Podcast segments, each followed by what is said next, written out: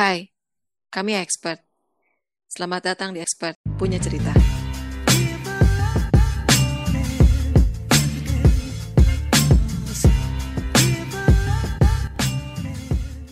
Hai teman-teman. Gak ada yang warah. Oh, Ih, aku hai. Goblok. akhirnya apa pendengar kamu? Enggak lah, hai kalian. Kan aku udah lama gak muncul di podcast. Aku mau bilang gitu rencananya. Ah, Iya iya iya, ulang ulang. Iya, iya. Oke, hai teman-teman. Halo, halo. Ih, udah lama banget loh nggak ngobrol sama kalian. Aci. Kita mau ngobrolin apa nih, guys? Emang apa mang? Ngobrolin tentang HRD, guys. Nah, Oh, kenapa HRD? karena banyak teman-teman di luar sana yang request ngobrolin tentang HRD dan Oh, mungkin juga mereka melak- mengalami pengalaman yang sama kayak aku dulu ya setelah lulus kuliah. oh, oh. Kenapa tuh?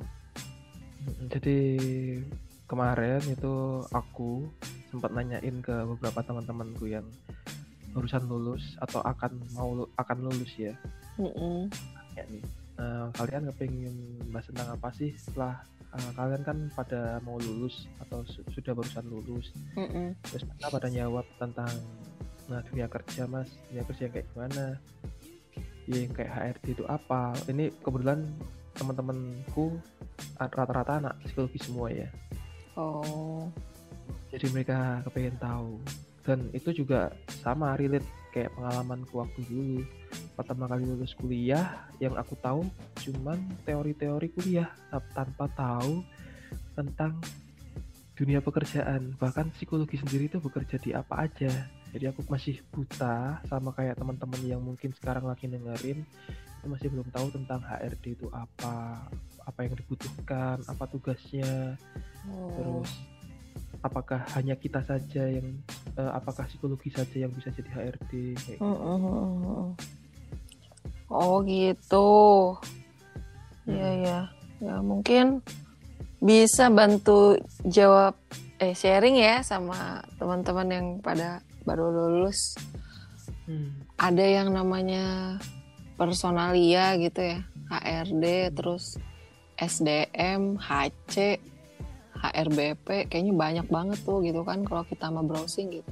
Sebenarnya itu konsepnya kurang lebih sama sih, cuman tergantung ya namanya juga ini ya apa perusahaan gitu. Kita kan maunya berkembang terus, maju terus gitu kan. Terus tapi konsepnya kurang lebih sama gitu.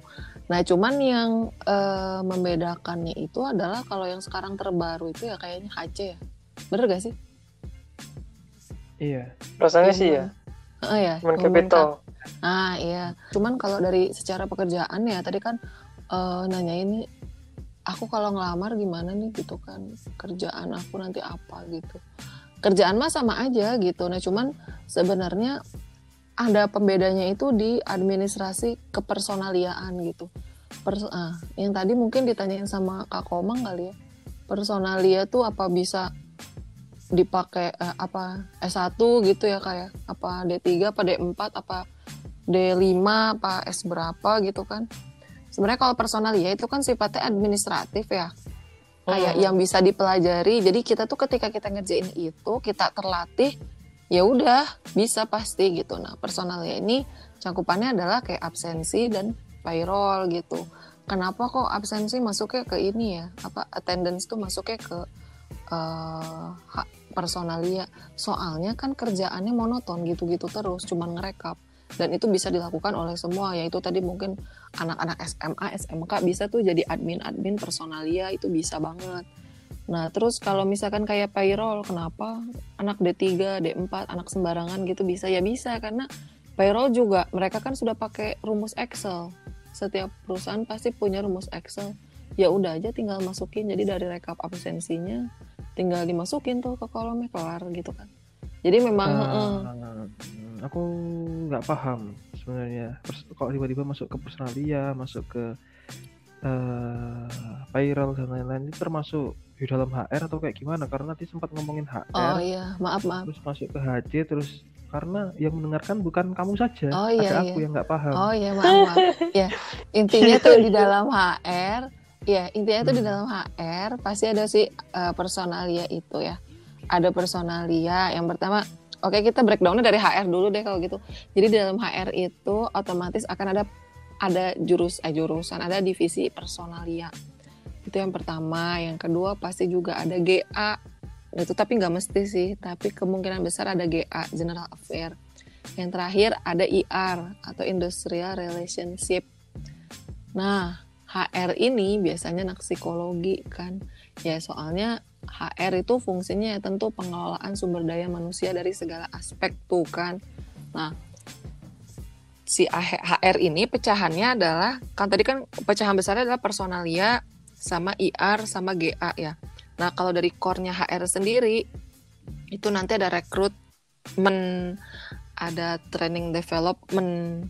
Nah, itu di dalam HR-nya yang emang eh, anak-anak psikologinya juga gitu. Tapi kalau misalkan di eh, divisi lain kayak IR gitu ya, itu biasanya kalau HR nyari hukum gitu kan. Nah, itu industrial relationship. Buat hubungan industri kayak perselisihan indus- industri yang kayak UUTK gitu geningan. Kayak karyawan gak terima, nanti ini kenapa gaji aku kayak gini gitu. Gak terima dan lain-lain. Nah, itu pokoknya yang turun anak-anak IR. Nah, terus kalau personalia itu administratif banget kan. Nah, itu tadi masuknya payroll sama penggajian. Eh, payroll, penggajian sih, salah ngomong. Penggajian sama absensi maksudnya. Nah, kalau GA, General Affair, kenapa digabungin sama HR? Soalnya mereka itu berkaitan dekat kerjaannya. Jadi gini kan si GA tuh pengadaan ya. Pengadaan kan berkaitan tentang kayak eh, aset-aset perusahaan. Terus misalkan ada karyawan baru masuk, kan dikasih ID card, dikasih seragam, daftar fingerprint atau daftar apalah terserah gitu ya.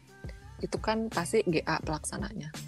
Terus kayak yang bikin eh, internal memo tentang kehadiran, jam masuk kayak gitu itu juga GA sebenarnya. Nah, jadi kenapa GA tuh suka digabungin gitu kalau dilihat di loker-loker ya? HRGA departemen gitu, Hmm. staff HRGA. Nah, itu tuh karena kayak gitu fungsinya. Nah, terus HR itu kan ber, eh, ber- berkaitan erat juga sama eh, pimpinan perusahaan. Jadi kalau minta duit gampang gitu. Kan GA tuh kan pengadaan, pengadaan apa pun, baik barang, baik misalkan kayak trainer pun ya, kita mau adain training nih, tempatnya di mana ya? Itu kan GA yang nyariin. Gitu. Jadi Hmm. kita tuh pasti barengan HRGA tuh. Jadi kalau misalkan kayaknya kemarin aku pernah dengar gitu kayak ih kayaknya kalau GA mah jadi sopir ya katanya kayak gitu atau disuruh-suruh cina gitu ya bener gak? Iya. Iya emang ada sih yang kayak gitu tapi memang pada kenyataannya si GA ini karena pengadaan jadi biasanya kayak misalkan cleaning service ya misalkan di kantor ada cleaning service nih atau ada sopir atau ada resepsionisnya ya itu teh memang di bawah naungan si supervisor. Aduh ada suara motor lewat. Itu memang di bawah naungannya si supervisor GA-nya pasti yang ngurusin supirnya dari mana supirnya mau pergi pakai mobil apa gitu teh ya GA-nya gitu. Tapi kalau misalkan ada perusahaan yang nyuruh gitu ya kamu yang nyuper gitu. Itu mah berarti memang supirnya lagi nggak ada aja tuh ya jadi udah pakai staff saya aja kayak gitu. Jadi ya kerjaan pokoknya mah bukan disuruh-suruh yang kayak gitu tuh. Gitu sih. Kak Wino mau tanya apa lagi atau Kak Koma? Masih ada yang aneh Kak? Mang, Ih Kak Koma ketiduran. Sih sih sih Oh Kak Koma ketiduran. Eh, berarti kalau secara umum HR itu apa, Kak Rizka? Tadi, tadi Ya, kalau HR itu sih setahu gue kalau secara umum ya, umumnya kan Mm-mm. pasti eh, memberdayakan apa ya, ya memberdayakan sumber daya manusianya di perusahaan itu. Jadi tugasnya ya salah satunya ngatur karyawan, ngatur ini dalam artian seperti mensejahterakan gitu, loh. bukan cuman eh, sekedar hire tapi how to develop mereka gitu loh. Itu sih setahu gue. Iya iya benar kayak Iya, gitu iya. Hmm, Nah, Nah, cuman betul eh, Apa? kebanyakan eh, orang-orang kan yang sudah kerja dan di level staff mereka merasa bahwa kerjaannya itu lebih ke administratif gitu loh yang seperti Hmm. Rizka bilang tadi kan ke arah personalia kayak ngurusi absen terus ngurusi payroll dan filling-filling dokumen dan lain-lain. Nah, cuman kalau yang aku lihat sekarang itu kayaknya fungsi dari HRD itu lebih ke eh, banyak yang ke recruitment selection dan juga eh, trainingnya kan. Iya. karena yang personalia fungsi personalia itu sebenarnya sudah bisa dikerjakan oleh sistem ya nggak sih? Iya. Eh, dan ya sekarang kalau dilihat di lowongan juga ya aku ngerasa kayak personalia itu sudah sudah hampir nggak ada gitu loh istilah personalia ya nggak sih? Karena ya ya itu tadi sih. Aku nggak tahu karena entah karena mereka sudah menggunakan sistem semua atau personalia itu sudah ya ya sudah dicakup di HRD-nya itu sendiri gitu loh. Beda kayak dulu dulu itu masih ada personalia masih ada SDM masih ada HRD istilah-istilah kayak gitu kan. Cuman fungsinya secara umum ya sama. Cuman kenapa kok istilahnya berbeda kayak gitu ya mungkin itu sih. Banyak yang kebingungan mungkin eh, bedanya HRD personalia maupun HRGA tadi kan.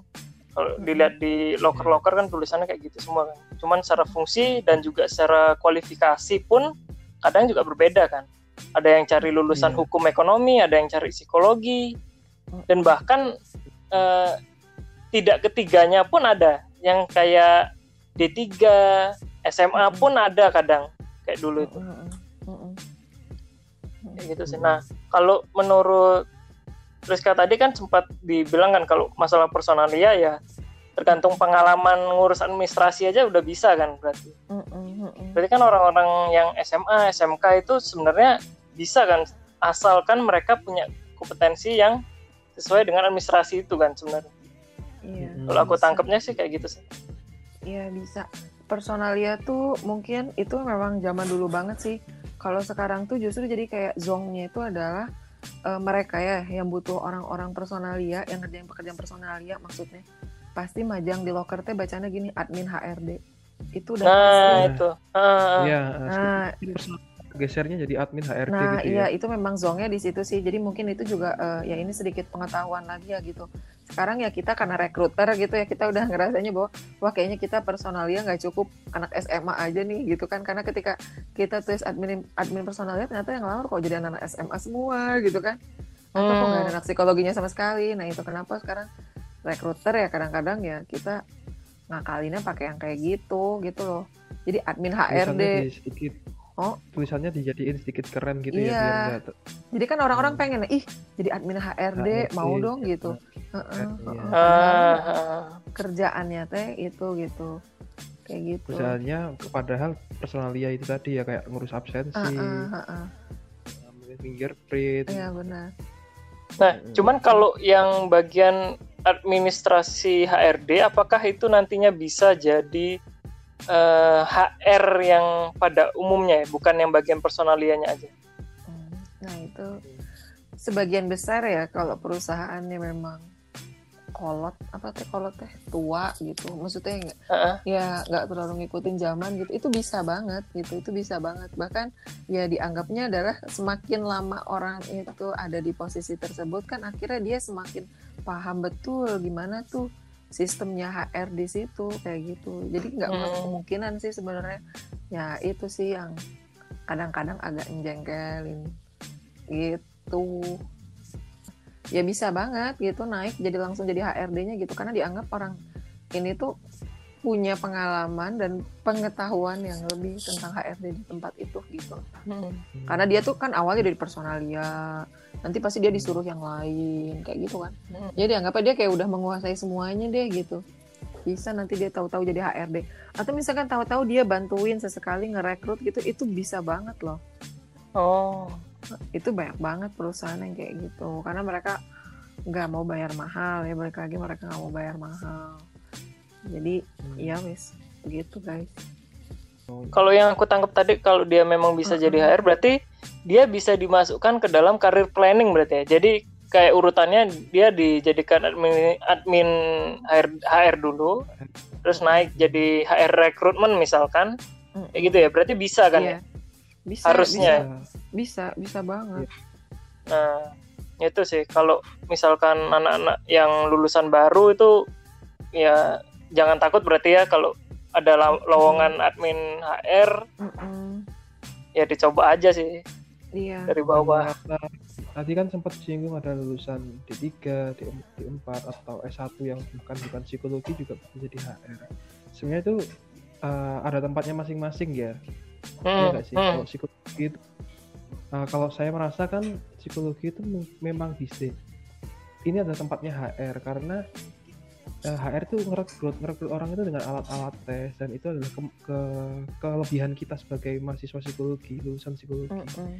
kita ada kelebihannya di administrasi alat tes. Kemudian kalau untuk yang hukum mungkin arahnya lebih ke eh, apa UU tenaga kerja tadi ya, Mm, yang lebih menguasai kerja eh, Mm. bagian IR tadi. Mm-mm. Oke, ada lagi yang mau ditanyakan, Mang? Ada itu apa? Kompetensi apa yang diperlukan untuk ngisi HRD seorang HRD? oh iya Kompetensi Sebenarnya atau kemampuan kalau- apa deh? Heeh, sebenarnya kalau kayak kita nih rekruter ya nyari partner HRD gitu Mm-mm. kalau aku nggak aku deh iya deh aku aku mah menyarinya Ya kalau menurut kalau Rizky selama ini ketika kamu jadi HR itu apa sih kompetensi maksudnya kemampuan kemampuan apa sih yang emang perlu banget dikuasai oleh HR secara umum Heeh. kayak komunikasinya atau kayak gimana nya kayak gitu Mm-mm. Iya, yang pertama kunci adalah ya, sabar. Enggak itu kan kompetensi ya. Cuma poin plus. Iya, pertama sih kita harus jadi orang yang fast respon ya. Jadi buat cowok-cowok yang suka slow respon kayak Kak Eki gitu ya. Kayaknya kalau Kak Koma kan Waduh. biasanya dia mah fast respon gitu ya. Dan kalau Kak Koma kan kayaknya tuh eh, eh, disiplin gitu orangnya tepat waktu gitu. Kalau Kak Eki kan agak-agak semrawut gitu ya. ya mungkin kalau kita HRD tuh karena kita tuh kayak jadi eh, role modelnya anak-anak gitu loh. Secara nggak langsung ya. Itu meskipun rekan kerja loh. Rekan kerja tuh kayak ibaratnya kayak antar divisi gitu meskipun kita sama-sama staff ya, tapi di divisi lain atau departemen lain itu tuh akan memandang beda sama kita HR tuh gitu. Karena kita kayak jadi pusat segalanya. Yang pertama pusat di informasi, tengah-tengah gitu ya. Heeh, kita tuh karena kita deket. Jadi HRD tuh memang adalah departemen yang diakui di mana-mana tuh ya dekat sama pimpinan perusahaan paling dekat sama pimpinan perusahaan tuh kita gitu. Jadi kayak segala kewenangan apa yang baru ter up to date gitu pasti HR dulu tuh yang tahu gitu karena untuk itu kenapa kita harus jadi role model? Yang pertama fast respon itu penting banget sih fast respon. Dan fast responnya tuh yang gimana gitu ya. Mungkin yang belum terbiasa kayak ngeladenin apa pertanyaan-pertanyaan konyol ya itu harus sering ya harus nerima gimana lagi gitu loh. Harus dibiasain karena akan sering banyak sering banget mendengarkan pertanyaan-pertanyaan yang bahkan keluhan-keluhan karyawan yang sebenarnya itu eh, apa ya kayak ya bikin kita jengkel Iya. tapi ya mau gimana lagi kita HR iya benar. Da- padahal teh kadang-kadang gini ya aku mikirnya ih kayak gini mah gak usah ditanyain keles gitu. Tapi udah gimana Iya. gitu ya udah ya. Itu yang pertama. Yang kedua itu tadi kemampuan komunikasi sih betul banget gitu. Ya namanya juga zaman sekarang ya kan kita pakai HP nih. Kadang-kadang nih kita pakai titik-titik banyak atau pakai tanda seru tuh baper orang-orang tuh. Jadi tuh Hmm. ya kayak kan orang-orang tuh kayaknya kalau baca pesan kita tuh dinadain gitu ya. Nah misalkan kita pakai nadanya ceria nih belum tentu sampai di sana ceria gitu kan. Hmm. nah gitu itu kemampuan komunikasi kali ya. Jadi ya terus Mm-mm. juga ya kadang-kadang kan nggak semua orang tuh ya S1 gitu ya. Apalagi kalau misalkan yang kayak kita kerja di pabrik gitu kan buruh teh kan ya aduh SD SMP gitu kan aduh susah ngobrol sama mereka ya itu tadi kita harus menyesuaikan aja sih komunikasinya. Kalau lagi sama yang gitu gimana gitu kan. Habis Mhm. itu tentunya adalah eh, bisa bekerja tim. Itu penting banget guys. Bisa bekerja tim itu dalam artian adalah gini kalau HR contoh ya kita tuh memang nggak bisa nggak kerja tim. Sebab apa? Kayak departemen lain nih butuh orang pasti ke kita ya. Atau misalkan departemen lain punya keluhan atas anaknya. Itu butuh kita juga. Nah kadang-kadang karena bukan kita yang rekrut jadi kita nggak tahu nih anak ini gimana. Nah kita harus tanya teman kita. Nah kalau kita nggak punya hubungan yang baik sama teman kita ya gimana gitu kan ya. Jadi intinya hmm. uh, harus bisa kerja dalam tim itu sangat baik gitu. Apalagi kalau misalnya ngerekrut kan, kita nyari orang susah nih gitu ya. Kita tanya aja sama teman kita gitu. Suruh hmm. apa, bantuin kayak apa. Kayak gitu pokoknya kerja-kerja timnya HR. Atau misalkan kebetulan hari ini, aduh gue nggak bisa nih hari ini ngetes gitu kan. Jadi gantiin aja deh gitu. Ya itu kan kerja tim kan jadinya kan. Atau gabungin aja deh anak aku sama anak kamu digabung aja ya kayak gitu. Nah itu kerja tim Terus ya pasti uh, menguasai atukur. Atukur itu tentu ya penguasaan di sini tuh udah termaksud dalam administratifnya ya. Administratif tuh kayak scoring, terus apa tuh bawainnya juga udah hafal apanya instruksi cara penggunaannya yaitu udah yang dasar banget itu S1 harus udah di luar kepala banget sih gitu. Karena nanti mereka kan habis ngetes ya mereka teh kayak panggil sendiri ngetes sendiri ngitung ngitung sendiri gitu. Nah mungkin kalau untuk interpretasi nanti kan akan dibantu sama uh, apa tuh kabaknya yang udah pasti nanti dia pasti lisensi profesi juga sih. Tapi beberapa perusahaan itu ya minta si anak-anak yang ngetesnya ini buat kayak interpretasi dasar gitu loh. Kayak menurut kamu gimana orangnya gitu. Jadi tentu paket lengkapnya adalah harus bisa paham ngerti sama penggunaan. Nah itu ya.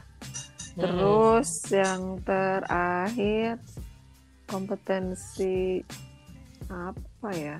Apa dong? Ya mungkin tak tambahin iya, ya iya, iya. nah, uh, sabar itu kan sebenarnya tahan terhadap tekanan iya. Ya. Karena menurut saya itu ya itu tadi HR itu uh, yang paling dekat apa ya HR itu ada di tengah-tengah menjadi pusat segalanya. Yang paling dekat dengan atasan itu HR dengan atas manajerial ya maksudnya. Manajerial ke atas itu HR dan yang ke, ke bawah pun juga HR. Maksudnya kita itu kayak sebagai orang bijak di tengah-tengah gitu loh mm-hmm. melihatnya. Jadi tahan dengan tekanan. Uh, selain kita juga memiliki tugas sendiri sebagai HR uh, kita itu kayak sedang menom, menopang apa ya perusahaan dan anak buah eh anak buah apa staff-staff yang lainnya itu di pundak kita. Jadi kalau ada tekanan dari atasan kita harus kayak gimana maksudnya nanti akan staff-staff yang lainnya atau karyawan-karyawan ini kan pasti akan uh, tidak tidak semuanya itu setuju dengan kebijakan baru atau apa kayak gimana ya. Uh -uh. Nah, gimana cara kita mengatakannya, gimana cara kita mempersuasi kepada teman-teman yang lainnya agar mereka juga bisa menerima, gimana kita menunjuk uh, apa kasih tahu bahwa sekarang itu kondisinya seperti ini termasuk juga uh, kita apa mewakilkan uh, mewakili teman-teman karyawan itu untuk naik ke atas juga uh, seperti contohnya kalau ada keluhan apa dari karyawan nanti kita ngomong ke atasan ini kayak gini kayak gini kondisinya karyawannya uh, teman-teman di di bawah itu lagi kayak gini gini nah itu mungkin juga bisa ya kayak apa tahan terhadap tekanan gitu ya, mm -hmm. ketahanan terhadap stres gitu ya. Mm -hmm. Karena kan pasti akan banyak banget yang yang nyelatu kita lah ini. Ya jadi kuncinya kalau ngelamar mau diterima gitu ya bilang aja under pressure gitu bisa bekerja di bawah yeah. tekanan gitu I'm able to work under pressure gitu yeah. terus I'm able willing to Indonesia gitu sudah pasti diterima itu dikirim keluar keluar terus terus I'm able to under pressure gitu work under pressure mah udahlah diterima fix ini mah gitu Iya kurang lebih itu sih. Apalagi ya? Yang biasanya orang bikin bingung apa? Apalagi yang mau kamu tanyain, apakah itu sudah cukup? Mungkin kalau syarat-syarat yang uh, yang apa? Apa? Apakah psikologi atau ekonomi atau hukum dan lain-lain itu mungkin uh, bisa ya, maksudnya bisa tergantung tergantung tempat posisinya itu ya. Tapi mungkin selama ini yang aku lihat kalau untuk syarat kayak gitunya kebanyakan rata-rata HR yang secara umum pasti akan psikologi, manajemen hmm. atau hukum ya.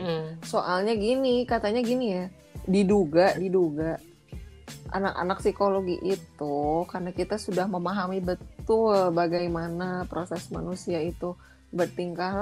laku, nah. bagaimana manusia itu berpikir, bagaimana setiap manusia itu punya keunikan masing-masing intinya adalah konsep sebuah manusia itu kenapa anak HRD itu banyak dimintanya psikologi gitu. Jadi harapan kita kan ya kalau ada yang gendeng-gendeng dikit mah gitu ya, ya harap dimaklum ya gitu. Nah gitu loh.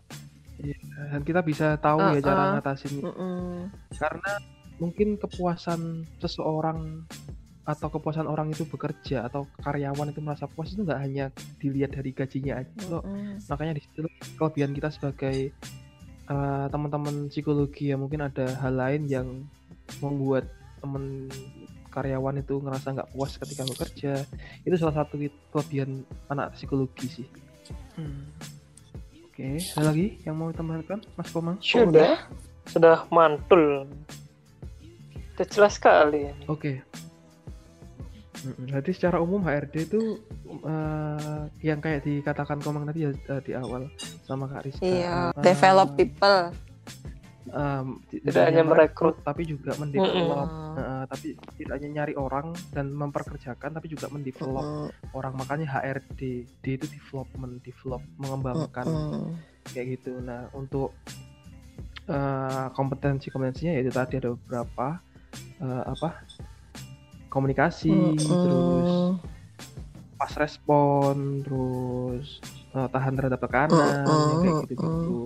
Terus untuk kalian yang teman-teman dari psikologi, ya tidak usah eh, kalian itu punya kelebihannya sendiri kok di alat ukur, gimana cara memahami manusia, eh, teman-teman apa manusia, terus untuk hukum juga bisa mungkin di UU tenaga kerjaan itu UU tenaga kerja itu kan lebih mereka yang lebih menguasai atau manajemen mungkin arah ke manajemennya atau ke arah ke sistem sistemnya Hmm. kayak gitu mungkin ya Iya, soalnya gini, Nah, Win. kayak gitu. Eh, Hmm. banyak yang apa ya kayak ada di lowongan itu HR dibutuhkan HR harus menguasai UU nah itu anak-anak psikologi itu kadang minder gitu loh wah aku Minder. kapal Ya. UU ketenaga kerjaan Hmm. opo ya.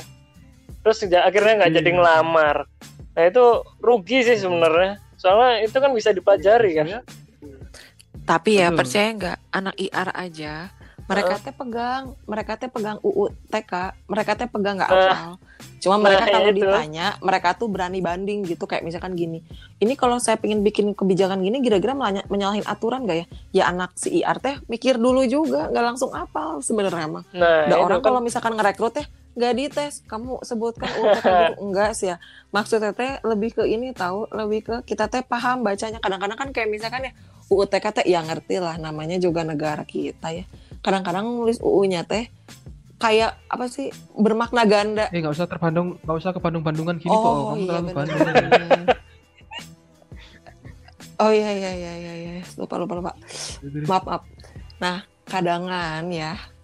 Si bermakna ganda geningan apa sih? Eh ya Allah. Lebih kayak satu kalimat tapi teh ada maknanya tuh ber- beberapa gitu ada. Hmm, nah ambigu. ambigu. Nah itu teh biasanya kan yang yang paham tuh anak hukum dari segi hukum gitu. Oh ini tuh maksudnya ke sini gitu. Jadi kalau misalkan kita ngelanggar ini tuh nanti akan kayak gini. Nah udah gitu doang sebenarnya mah gitu. Jadi gaya hukum berat banget gitu enggak gitu. Jadi sebenarnya anak psikologi ya ngelamar aja guys. Nggak iya. apa-apa. Kita mah tinggal baca we gitu kan. Kalau misalnya kita tanya "A- apa UTK enggak? Enggak gitu. Dan yang ngetesnya juga pasti enggak apa pasti enggak apa iya nggak apa-apa ngelamar we Terus sama ini Iya, sih iya. apa? Banyak Hmm. yang apa ya kayak udah ngelamar HR, cuman dia merasa stuck cuman di situ aja gitu loh kerjaannya. Nah itu bisa nggak sih Nah. kita sebagai HR itu mengembangkan eh, kerjaan kita kayak misal buat sistem-sistem itu kan bisa kan harusnya. ya? Boleh banget itu mah diharapkan sama perusahaan banget sih. Nah, tapi kebanyakan HR tuh ya karena udah kerja capek gitu males loyalitas kayak gitu.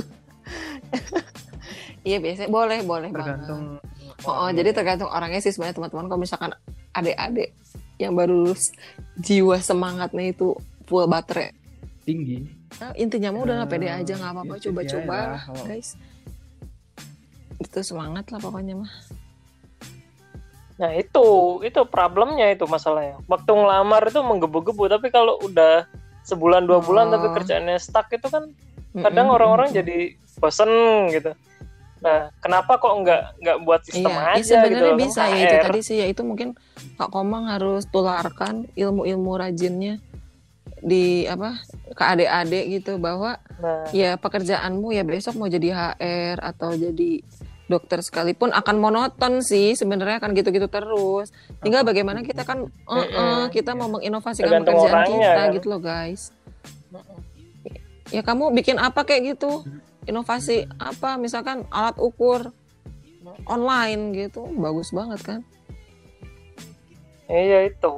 ya yang penting rajin ulet aja lah nggak ada yang ker- kerjaan itu ya memang kayak gitu-gitu aja yang ngerubah semuanya ya perspektif Iya. kita melihat pekerjaan itu Hmm. sendiri kalau kita tetap semangat kan maksudnya ya nggak ada lah pekerjaan itu yang dua bulan tiga bulan enam bulan itu langsung but but but gitu enggak Mm-mm. pasti teman-teman bakal melihat kok di awal mungkin akan melakukan adaptasi Tiga dulu. bulan. Itu biasanya terjadi satu bulan dua bulan itu adaptasi Eh, tiga bulan itu adaptasi makanya ada masa-masa probation kayak gitu ya. Eh, masa-masa adaptasi kalian. Terus habis itu kalian sudah adaptasi kan udah mulai nih eh, mulai kepingin kayak ini itu ini itu setahun dua tahun itu nggak masalah. Yang penting tetap manu nggak usah bosan dulu karena ya itu sih suatu hari nanti akan terlihat kok usaha kita itu. Hei, intinya nggak usah nggak usah nggak usah terlalu dipikirkan juga tapi juga harus berpikir tapi juga nggak harus berhenti berpikir ya. Maksudnya jangan terlalu dipikirkan Mm-mm. negatif negatifnya berpikir untuk yang positif positifnya oh siapa tahu dengan aku bekerja dua tahun yang seperti ini aku bisa lebih ahli dalam hal apa kayak gitu ya. Aku menjadi expert dalam Mm-mm. apa. Nanti selain itu aku juga harus ngelakuin hal lain kayak gitu. Maksudnya inovasi lain lah Oh, yang kayak gitu. seputar HR kayak gitu sih Iya ada lagi karena ini sudah Kayaknya udah hampir lebih dari iya, 20 menit kebanyakan. ini. Oke oke udah. Iya. Wah. Makasih ya teman-teman. Semangke Mm-mm. Ya, eh, sehat selalu. Semoga eh, kita bisa Iya, menjawab semoga sehat pertanyaan teman-teman selalu. HRD. mm-mm. Semoga kita Nanti ya bisa cepat berkumpul dan kembali. sehat, kesehatan. Dadah teman-teman.